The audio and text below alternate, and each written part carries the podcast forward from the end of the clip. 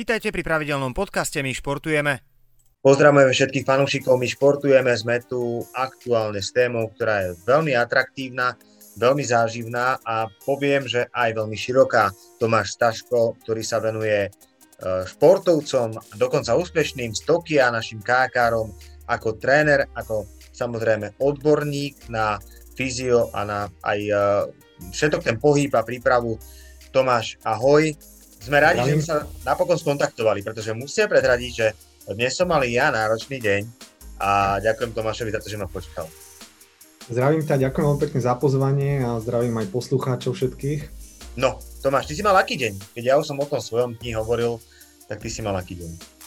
Vieš čo, ja som mal veľmi príjemný, strávil som ho tak klasicky vo fitku, OK, pomaličky sa môžeme dostať k tomu, čo som načetol, pretože sám si zhodnotil, že teda áno, tie tréningy absolvuješ na pravidelnej báze. Ako vznikla tá spolupráca s tými našimi kajakármi a či si teda pozorne sledoval ten ich výkon a či si ho aj nejak zhodnotil uh, v zmysle toho fyzia a, a tej prípravy? Uh, vieš čo, samozrejme, že som to sledoval veľmi úpenlivo, uh, držal som im palce, nakoniec to veľmi dobre dopadlo, lebo neviem, či ty vieš, neboli až takí nejakí ašpiranti uh, skôr boli takí bojovníci o tú tretiu medailu, Áno. o tú bronzovú, čo sa nakoniec našťastie podarilo. Myslím si, že je to veľký úspech pre nás. No, e, tých medailí nebolo naozaj neurekom, boli celkovo 4 obrovské a treba povedať, že áno, že v tomto zmysle si sa podpísal. E, čomu sa dnes budeme venovať, ja premostím na tému, ktorej sa budeme venovať a tá téma znie regenerácia po tréningu a tomu prihodíme dýchanie, k tomu prihodíme ďalšie veci, ktoré sú podstatné.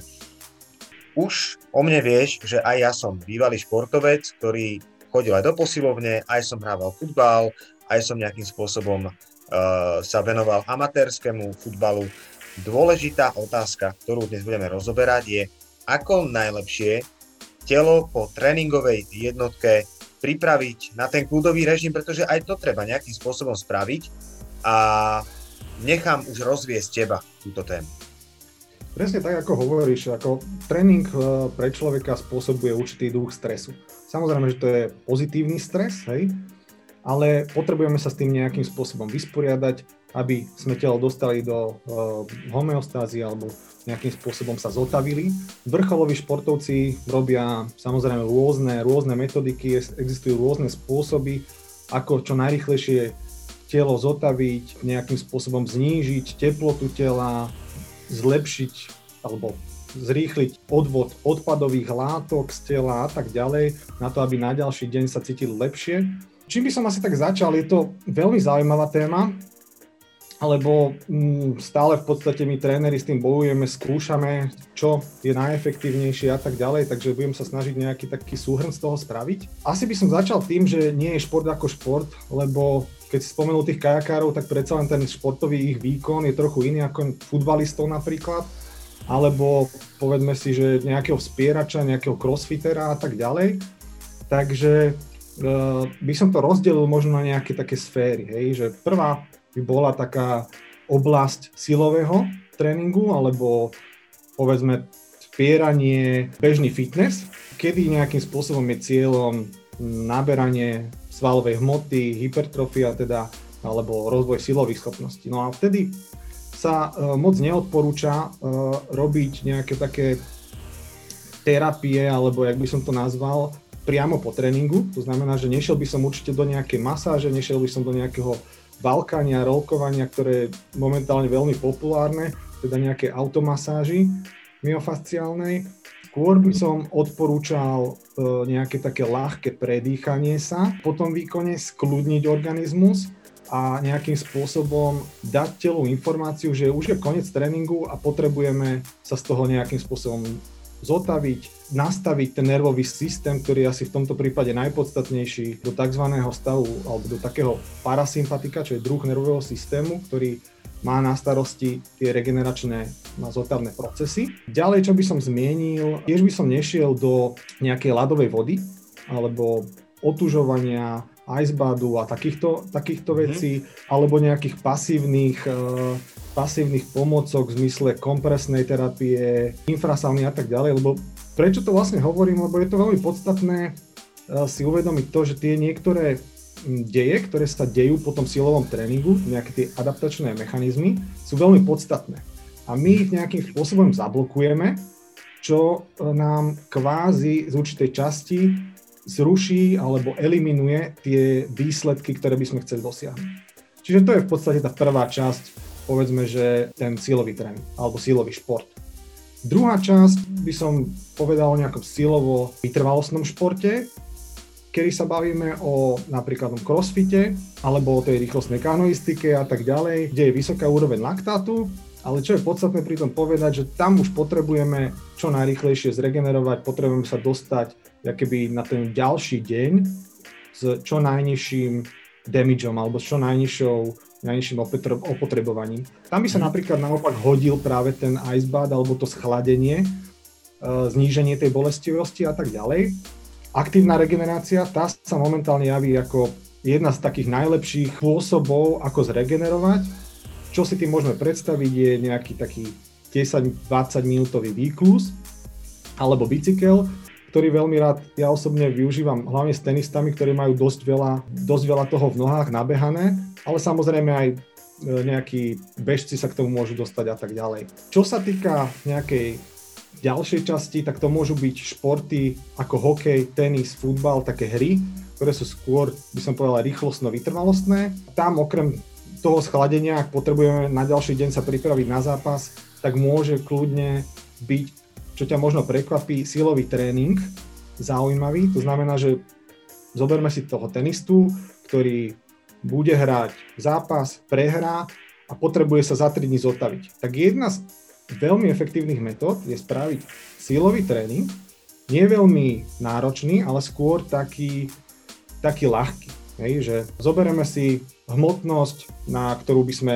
zdvihli tak 6-7 opakovaní, ale my spravíme s tým len 3 opakovania zhruba. Uh-huh. Hej, čiže nepôjdeme do nejakého maximálneho úsilia, ale pôjdeme len do takého jemného vyčerpania. Čiže urobíme nejakú kvázi akoby tonizáciu, čím zvýšime hladinu testosterónu a tým pádom naše, náš hormonálny systém sa naštartuje a zregenerujeme lepšie. Zaujímavým priekopníkom bol napríklad inak Jaromír Jagr v hokeji, ktorý toto robil. Niekedy si dovolím povedať, že sa to nevedelo, prečo to vlastne má efekt. Pre neho to proste, jemu sa to robilo dobre, mu to dávalo zmysel. Skrátka on po zápasoch chodil do posilovne a tam zdvíhal dosť ťažké hmotnosti, ako vidíme celkom úspešne, keďže doteraz pekne hrá. A tou poslednou časťou môžeme povedať, že budú nejaké vytrvalostné športy, kde môže kľudne byť, ako som spomínal, aktívna regenerácia, môže tam byť nejaké to myofaciálne uvoľňovanie, čiže nejaké valkanie, môže tam byť kľudne to dýchanie, môže tam byť kľudne tá kompresná terapia a tak ďalej. Čiže tam už tiež chceme nejakým spôsobom uh, čo najrychlejšie zregenerovať. Dúfam, no, že som odpovedal na to. Pekne Hlavne. si išiel. Pekne si išiel po športe, šport, šport, šport, šport, šport, čiže fanúšikovia si myslím, že našli ten svoj a presne si im dal aj, aj tú metodiku, ako postupovať po tom tréningu. Opýtam sa ťa ale na jednu takú dôležitú vec a ňou sú mýty. Akými takými častými mýtami sa stretávaš po tom tréningu? Pretože napríklad ja po tréningu, či už silovom, alebo nejakom, poviem, že posilovní, fitness tréningu, my sme s chalanmi mali taký rozdielný názor, že či ísť do horúcej sprchy alebo studenej sprchy. Už si na to uh, povedal, akým spôsobom by sme mali reagovať, pri akom tréningu ako, ale aké sú najčastejšie mýty, s ktorými sa stretávaš v tomto odvetví? Vieš čo, dobre si mi nahral podľa mňa, lebo asi najčastejšie, čo vidím ľudí robiť po tréningu, je z môjho pohľadu stretching. A v čom by som nevidel problém v zmysle nejakého utlmenia organizmu a tak ďalej, ak sa to ešte spojí s dýchovými cvičeniami, OK, ale uh, povedal by som tak, že ak to robia ľudia za účelom uh, zvýšenia flexibility, tak uh, je dokázané viacerými štúdiami, že tamto zvýšenie moc nedochádza uh-huh. a nemá to nejaký pozitívny efekt. Čiže skôr, ak robiť stretching, čo je samozrejme téma ako kapitola sama o sebe, či to robiť a ako to robiť, tak skôr ráno, keď je telo ešte nejakým spôsobom, alebo pred tréningom teda, keď je ešte telo také nerozbehnuté, tuhé. ďalej, čo sa týka tej terapie teplom, chladom, tak e, vôbec sa neodporúča ísť do nejakej vyššej teploty, ako do sauny, fínskej sauny po tréningu. Skôr to má za efekt zvýšenie nejakých tých zápalových procesov, ktoré tam prirodzene vznikajú a nechceme tú svalovicu nejakým spôsobom ešte viac zväčšovať, alebo tie mikrotraumy, ktoré sú mm-hmm. uh, tým silovým tréningom hlavne teda, ale tréningom uh, spôsobené. Čo sa týka toho chladenia, tak momentálne mám pocit, že je to také 50 na 50, alebo tie štúdie sa tak nejakým spôsobom rozchádzajú v tom, že či to má efekt alebo nemá, ale ako sme sa bavili predtým, že závisí vyslovene od toho druhu športu, od tej aktivity, závisí aj od človeka, lebo je to dosť individuálne, niekomu to sedí, niekomu to nesedí. Áno, jasné. A, a ešte od toho, že ako to človek samozrejme robí, hej. Takže, takže asi tak. Možno ešte taký stred alebo niečo medzi môže byť infrasauna, kde máme nejakých 45-50 stupňov, čo sa mm, javí ako celkom fajn alternatíva, ale zase je to také individuálne, čiže človek musí, musí skúšať. Bavili sme sa pred eh, týmto natáčaním o tom, že dýchanie je skvelá vec a o dýchaní by ľudia mali vedieť viac, pretože sa o ňom veľa nevie. Ja predradím len jednu vec, e, zároveň ja sa venujem aj komentovaniu bojových športov, aj futbalu a tak ďalej. Množstvo zápasníkov aktuálne, hlavne zápasníkov, pocítili, aké je to dýchanie dôležité, ako sa s ním dá posunúť na úplne iný level, či už pred zápasom alebo po zápase, nie len v zmysle mentálneho nastavenia, ale myslím, že túto tému ovládaš taktiež veľmi dobre. Uh, vieš čo, presne tak. Uh, to dýchanie má veľa, veľké, široké spektrum nejakých benefitov pre nás.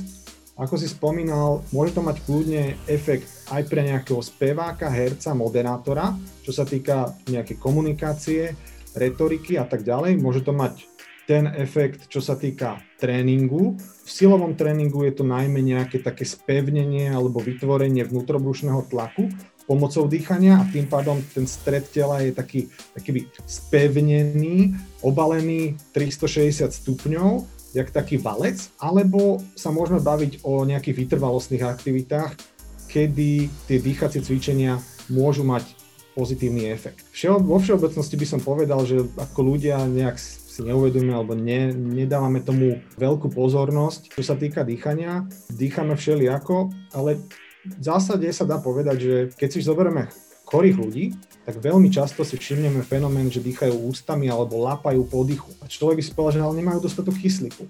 Čo nie je úplne pravda. Momentálne alebo v poslednej dobe vyšla knižka, myslím, že 2020 od Jamesa Nestora Dých, ktorý, ktorý naozaj napísal famózne taký, taký rešerš alebo takú, taký sumár, čo sa týka dýchových cvičení, takže vážne odporúčam prečítať. Veľmi ľahké čítanie je to zároveň, že žiadna odborná literatúra. A e, čo sa týka tých pacientov, tak ide skôr o to, že tam chýba oxid uhličitý. Možno niekto by si povedal, že to je toxická látka, niečo, čo nepotrebujeme, niečo, čo vydychujeme, ale skôr sa zistilo teda, že je tam problém v nedostatku e, toho oxidu uhličitého, ktorý nejakým spôsobom získavame hlavne pri dýchaní nosom a hlavne pri predlžovaní výdychov. Čiže úplne jednoducho odporúčam všetkým skúsiť trošku občas predlžiť výdych, mať tie výdychy dlhšie alebo minimálne rovnaké ako nádychy, trošku viac uprednostňovať dýchanie nosom, aj pri nejakých ľahších aktivitách a tak ďalej. Áno, áno, to dýchanie je taká špeciálna téma, o ktorej sa dá rozprávať aj pár hodín takže ne, nebudeme úplne uh, detailní a asi sa to od nás ani neočakáva. Ja si ale myslím, Tomáš, že sme splnili takúto základnú kvótu a oboznámili sme ľudí s tým, čo robia zle, čo by mohli robiť lepšie, aký šport si žela akú regeneráciu. To bolo veľmi zásadné, si myslím, pretože sa v tom určite každý našiel. No a my ti gratulujeme k úspechu, k tomu, že si doviedol ten náš olimpijský tím v kajakoch až takto ďaleko, pretože je to aj tvoja zásluha a určite nemala. Ďakujeme ti veľmi pekne za tvoj čas, no a tešíme sa na, na ďalšie takéto, minimálne takéto stretnutie, ak nie osobné. Ďakujem ešte raz, prajem poslucháčom všetko dobré, nech lepšie športuje, snad sme im nejaké typy priniesli. Takže prajem pekný večer.